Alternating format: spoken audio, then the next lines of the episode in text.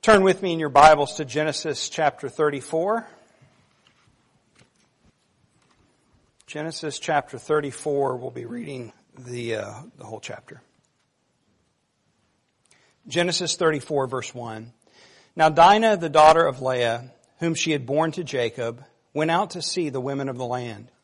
And when Shechem, the son of Hamor the Hivite, the prince of the land, saw her, he seized her and lay with her and humiliated her.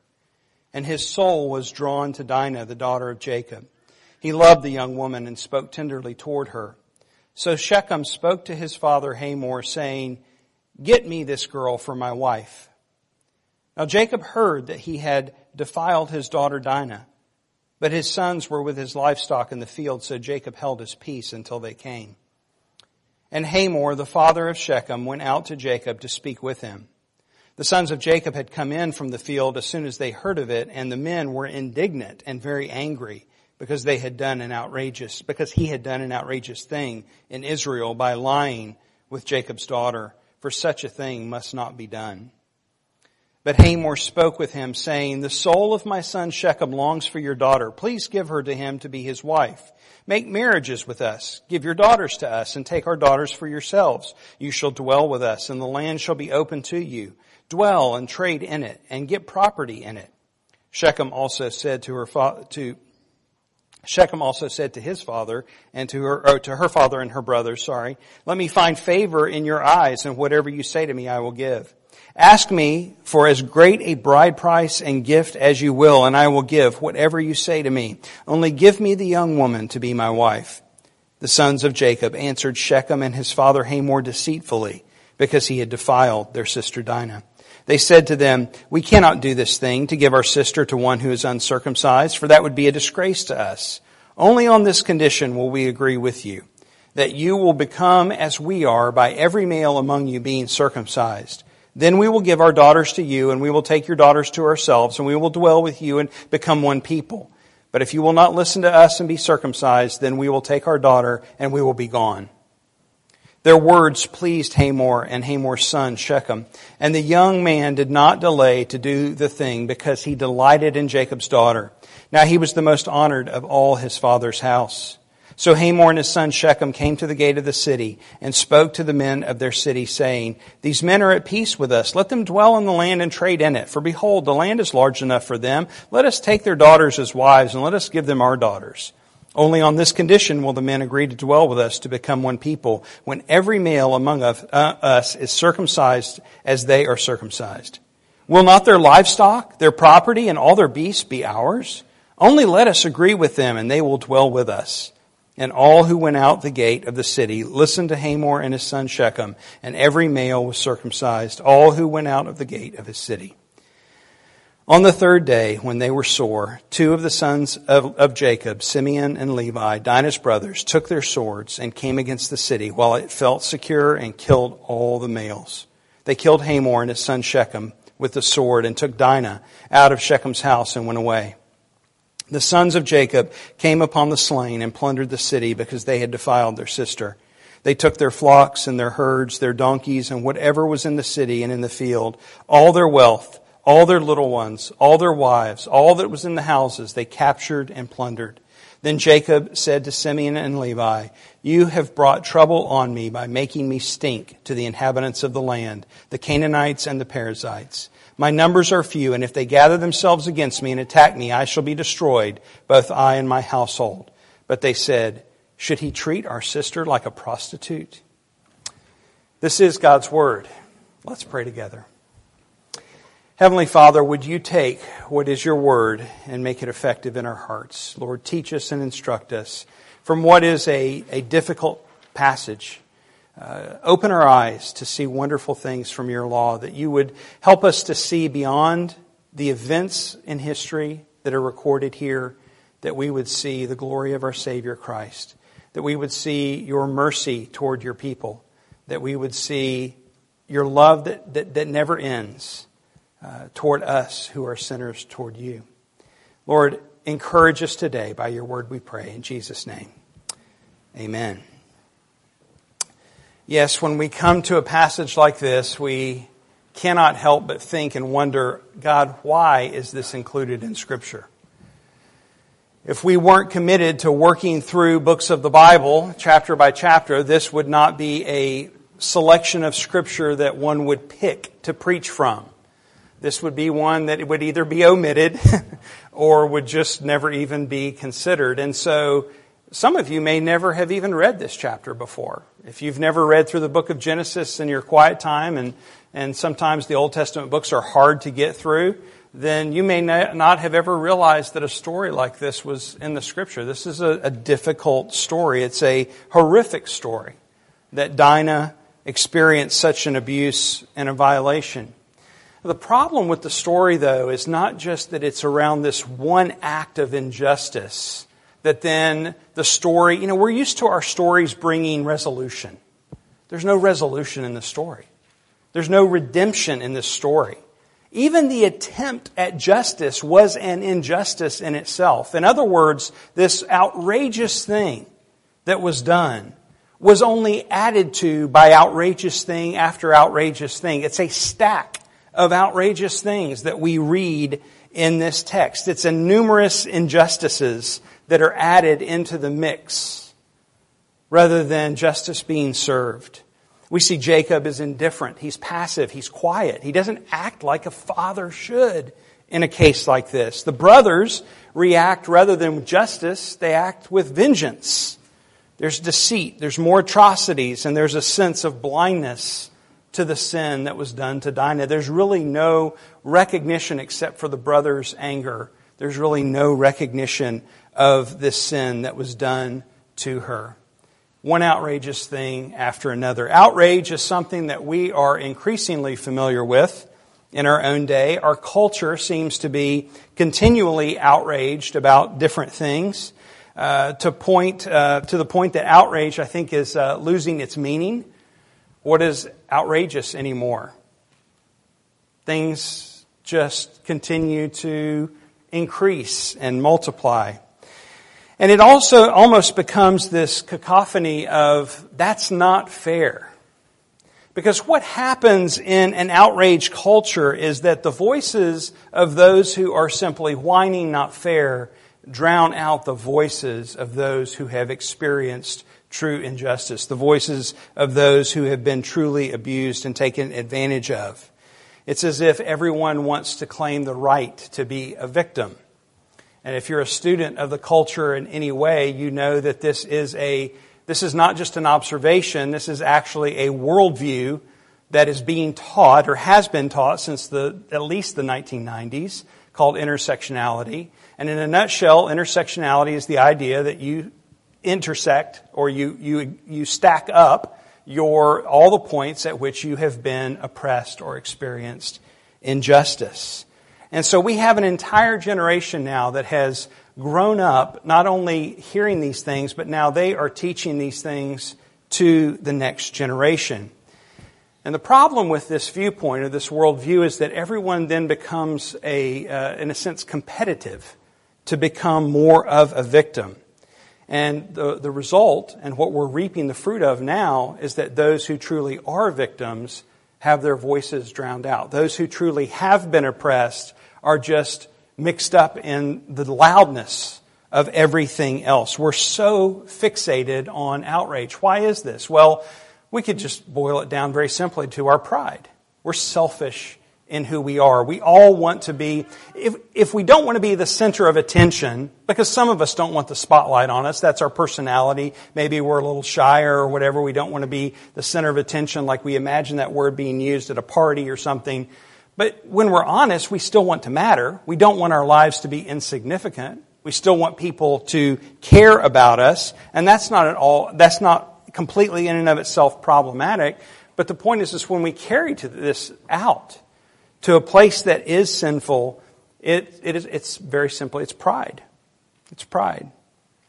Outrage has become so common that every, when everything is outrageous, nothing is outrageous.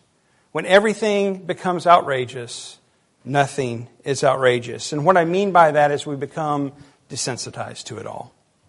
Outrage no, it, it, it's, it no longer means what it once meant. It just becomes blah, blah, blah.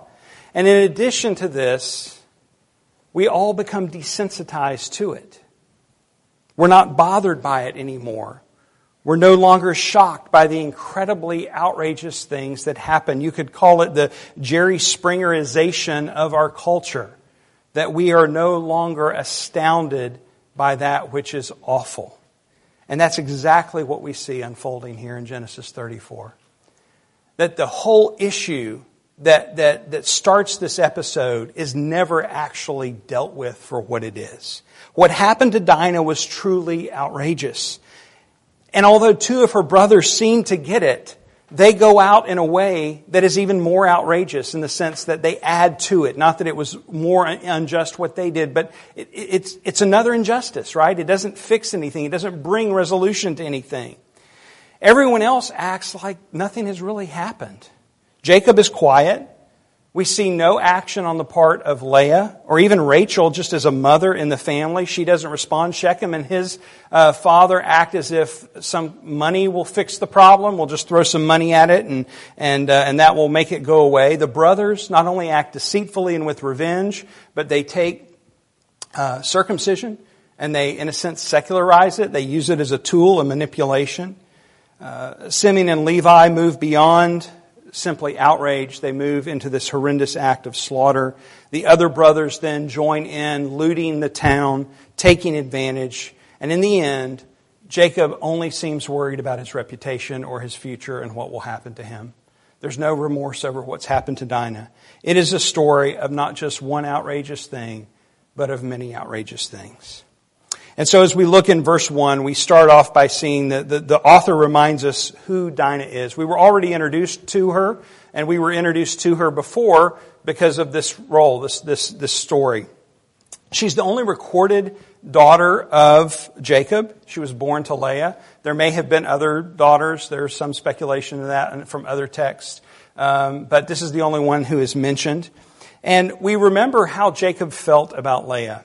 What was Jacob's attitude toward Leah? From the very beginning all the way up to this point, Jacob doesn't love Leah. And so you see kind of the fruit of that in the way that he responds to her daughter and the way he acts. Uh, we also see it's Leah's brothers by, or Leah's sons, her, uh, the brothers uh, of Dinah by Leah, uh, who take up arms. Simeon and Levi are both Leah's sons as well. Verse 1 tells us that Dinah went out to see the women of the land. And at first glance, there's nothing about that that really strikes us. She went out. She's in a new land. They've recently arrived there. She's curious. She's going to go see what has happened. But there's more to the language here than meets the eye. The language has the connotation that she went out, that she snuck out, that she went out without uh, permission from her parents. And this is supported, and most scholars think this is what Moses had in mind, because traditionally, a young woman of her age would not have gone out without a chaperone, would not have gone out unsupervised. Once young women were at the marrying age, they didn't go out alone. And it's not hard for us to understand why she would have been curious, again, new to the area, wanting to meet other people, see other people, understand the culture, and she goes out to see. But we have to be careful here that we don't turn this, what we might deem as foolishness, acting like this, that we don't turn that into some kind of culpability, that we don't say that Dinah got what she deserved. That is never appropriate in the case of abuse, to put the blame on the victim. Dinah didn't do anything to get what happened to her. A lot of well-intentioned people sometimes want to point out someone's wrongdoing in a case of abuse, and this is never appropriate. Dinah uh, may have acted foolishly. She may have gone out without her parents' permission, but there is no way that she merited being violated in this way. What happened to Dinah was categorically wrong. Some scholars, and the reason I'm harping on this is that some scholars have rendered what Shechem did to Dinah as he seduced her. I don't know what translation you have in front of you today, but there is that language that is used. It's particularly in some of the older translations. But this English, he seduced her, is not helpful for us because this is not what happened. It doesn't correctly represent what the text says. What we see happening in the text here is a, is a means of use of language that we've seen Moses use before, uh, of increasing intensity to demonstrate the horror of the act or the intensity of the act. Look in the text. He saw her. He seized her. He lay with her. He humiliated her. There is no seduction here. There's no guessing what happened. She was a victim of violation of her very humanness. And regardless of her actions, nothing, nothing merited this crime that was committed against her. Well, following this, verse 3 tells us that Shechem's soul was drawn to Dinah, the daughter of Jacob, that he loved the young woman and spoke tenderly to her. And this kind of throws us off a little bit. You know, it makes us wonder. I mean, Moses doesn't elaborate. He doesn't explain why his heart was turned, or was it turned, or was this manipulation, or was this remorse, or was this guilt? Well, we don't know what was in Shechem's heart, and it says later that he loved her in the text. But to me, what Moses includes in this, in the, in the next part of the verse, get me this girl for my wife. He goes to his dad and says, get me this girl for my wife. To me, that communicates clearly where Shechem's heart is. There's no awareness of his own sinfulness in the act. In fact, there's, there's actually kind of a dark irony in his word choice. Because the word forget that he says, get me this girl for my wife, is the same word that was used, is translated took, to describe his taking her. So there's a, there's a bit of dark irony there. This is not a, this is a description of one who has not understood the gravity of his sin. He sounds to me more like a spoiled son who's accustomed to demanding that his father get him his next possession. Well, in verse 5, we see Jacob come and uh, he's aware now. We're not told how he's made aware, but he fails to respond. And the author adds that it's because the sons were out in the field, but the way it's worded, it's really hard to know if that's what Moses meant or if he was just adding kind of a parenthetical phrase that Jacob kept his peace. Was it because the sons were out in the field or the sons were out in the field and that's what Jacob did?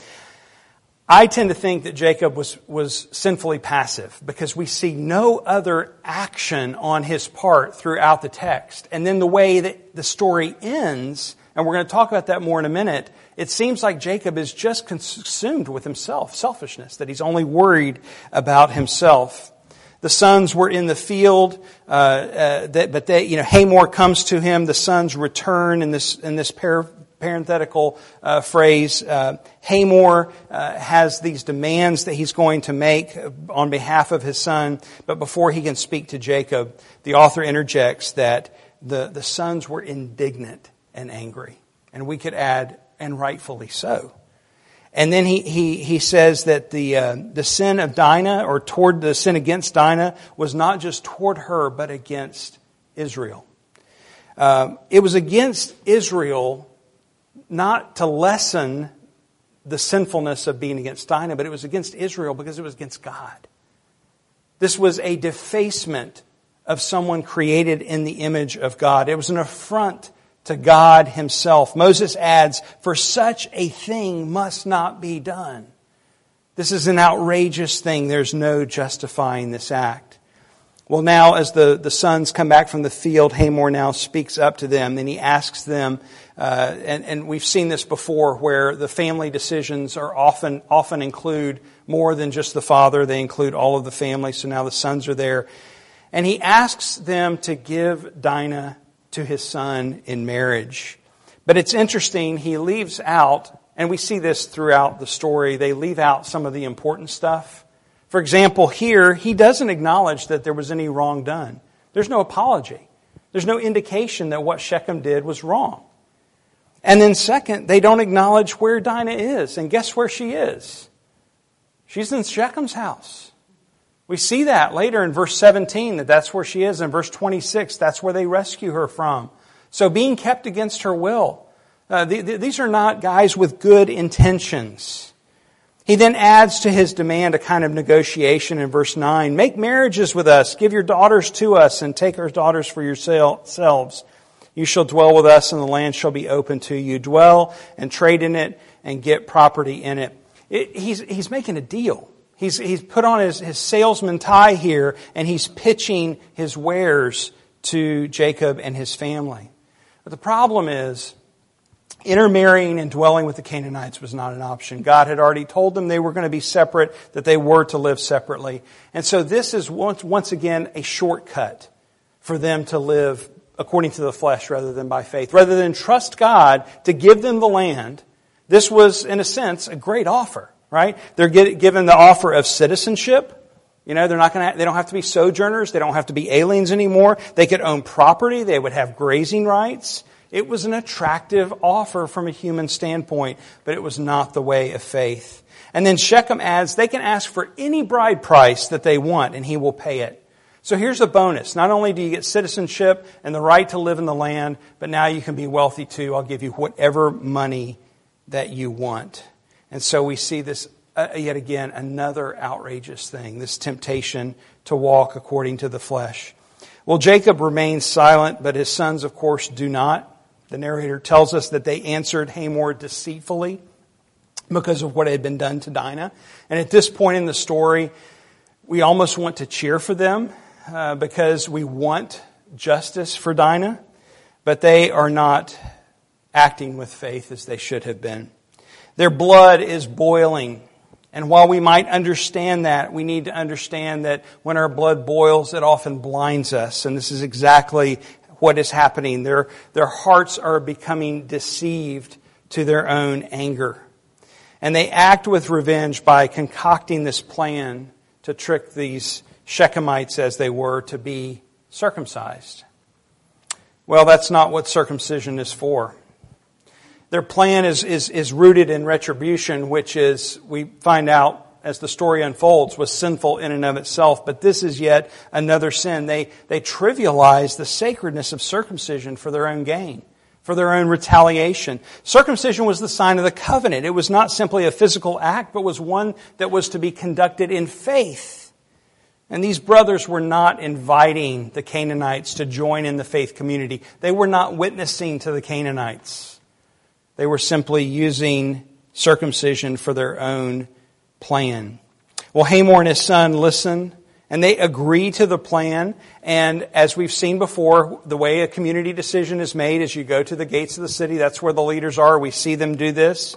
And they go and they pitch that, you know, Hamor he must have been in sales because he's a really good salesman. Everywhere he goes, he, he kind of, he leaves out the bad stuff and he, he adds in some extra good stuff and really spins it well. In verse 21 and following, we see this happen again, um, that they, they leave out some of the, the negative things and then they add, will not their livestock, their property, and all their beasts be ours? Only let us agree with them and they will dwell with us. And then it says, and all who went out of the city, the gate of the city, that listened to Hamor and his son, and every male was circumcised, all who went out of the gate of the city. So the plan worked. The leaders agreed. And yet herein is another outrageous thing, that the sons of Jacob had secularized the God-given sign of covenant for their own selfish and vengeful purposes.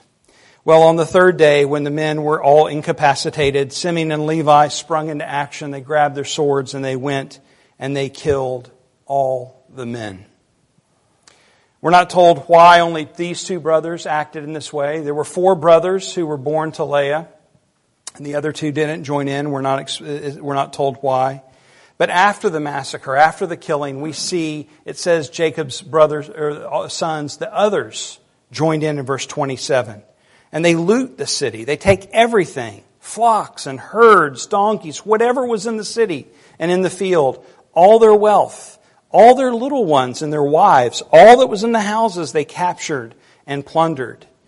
And yet we see another outrageous thing. They didn't seek justice with Shechem, but they killed all the men and they plundered the whole city. They were consumed by vengeance and they sinned in doing so.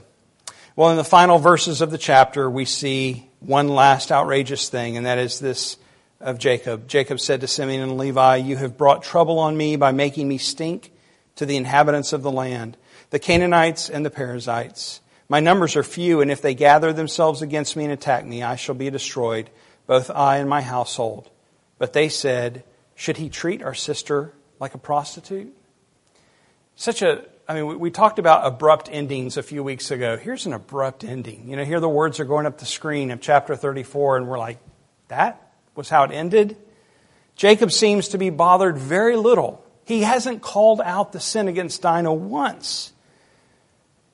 He doesn't call out the sons for their unjust retribution. He doesn't call out the other sons for looting the city.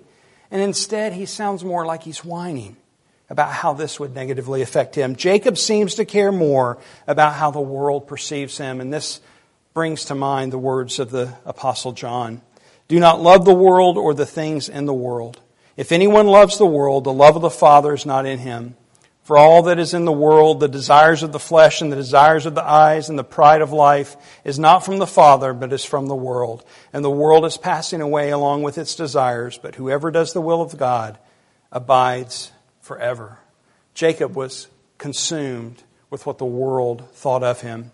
And then this final question that his sons posed to him marked this sudden end to the narrative. It was a question of justice, right? The sons were still seeking it. They were still thinking of it. And this would be a sad end to the story if chapter 34 was the end of the story. But we thank God that just as in our own lives, when we go through difficult things, whether it is our own sin or the sins of others against us, that it's not the end of the story. And this isn't the end of the story. Maybe the most outrageous thing of this entire account is that God does not sever his relationship with his people. Sin after sin after sin not just from Shechem. I mean, that was possibly the most horrendous thing that we read in just this chapter, but it's, it's the response. There was no righteous response. It was all injustice upon injustice of the people of God. They should have responded in faith and they should have sought true justice. But they added to the outrageous sin by sinning themselves. And God does not sever his relationship. He doesn't discard them. Instead, he is a redeeming God who reconciles his own to himself, and that is outrageous. That is the, the message of the gospel. It's an outrageous message. It's, it's hope for sinners like Jacob and his sons. It's hope for sinners like me and like you. Colossians 1:21 says, "And you who were once alienated and hostile in mind, doing evil deeds, he has now reconciled in his body of flesh by his death in order to present you holy and blameless and above reproach before him. Isaiah 30:18 Therefore the Lord waits to be gracious to you and therefore he exalts himself to show mercy to you. For the Lord is a God of justice. Blessed are all who wait for him. 1 Corinthians 1:18 For the word of the cross is folly to those who are perishing but to us who are being saved it is the power of God. That word of the cross foolishness to the world, the power of salvation for us today is spread out in this table that is before us. The bread and the cup that represent the power of God in salvation. This is an outrageous thing. This is something that is incredibly, outrageously good. That a holy God would save us to himself. And so may we, as we prepare to come to this table, be overcome by God's incredible love and forgiveness. What patience would wait as we constantly roam? What father so tender is calling us home? He welcomes the weakest, the vilest, the poor. Our sins, they are many. His mercy is more. May we see our sin and the power of the cross to deal once and for all with the curse that our sin is. The wondrous love that caused the Lord of bliss to bear the dreadful curse for our souls. May we come and feast at the table to remember and proclaim the hope that is ours in our Savior Jesus. Let's pray. Heavenly Father, would you cause our hearts to be lifted up by the outrageous goodness that is ours in Jesus Christ? Lord, we're reminded in a story like this how horrendous sin is, how utterly devastating it is. And we're reminded in this account how hopeless we are apart from your saving arm. We see no hope for Jacob and his sons here. We see even no hope for Dinah in healing, except for who you are. You are Jacob's fortress. You are our fortress. You are our healer. You are our Redeemer. You are the one who takes what has been shattered by sin and you make it whole. And so I pray that for all of us today, we would experience and know the reality of the wholeness that is ours because of Christ. And that as we come to this table, you would bind our hearts up, that we would know that in Jesus we are whole. Heal our hearts, Lord, we pray. In Jesus' name, amen.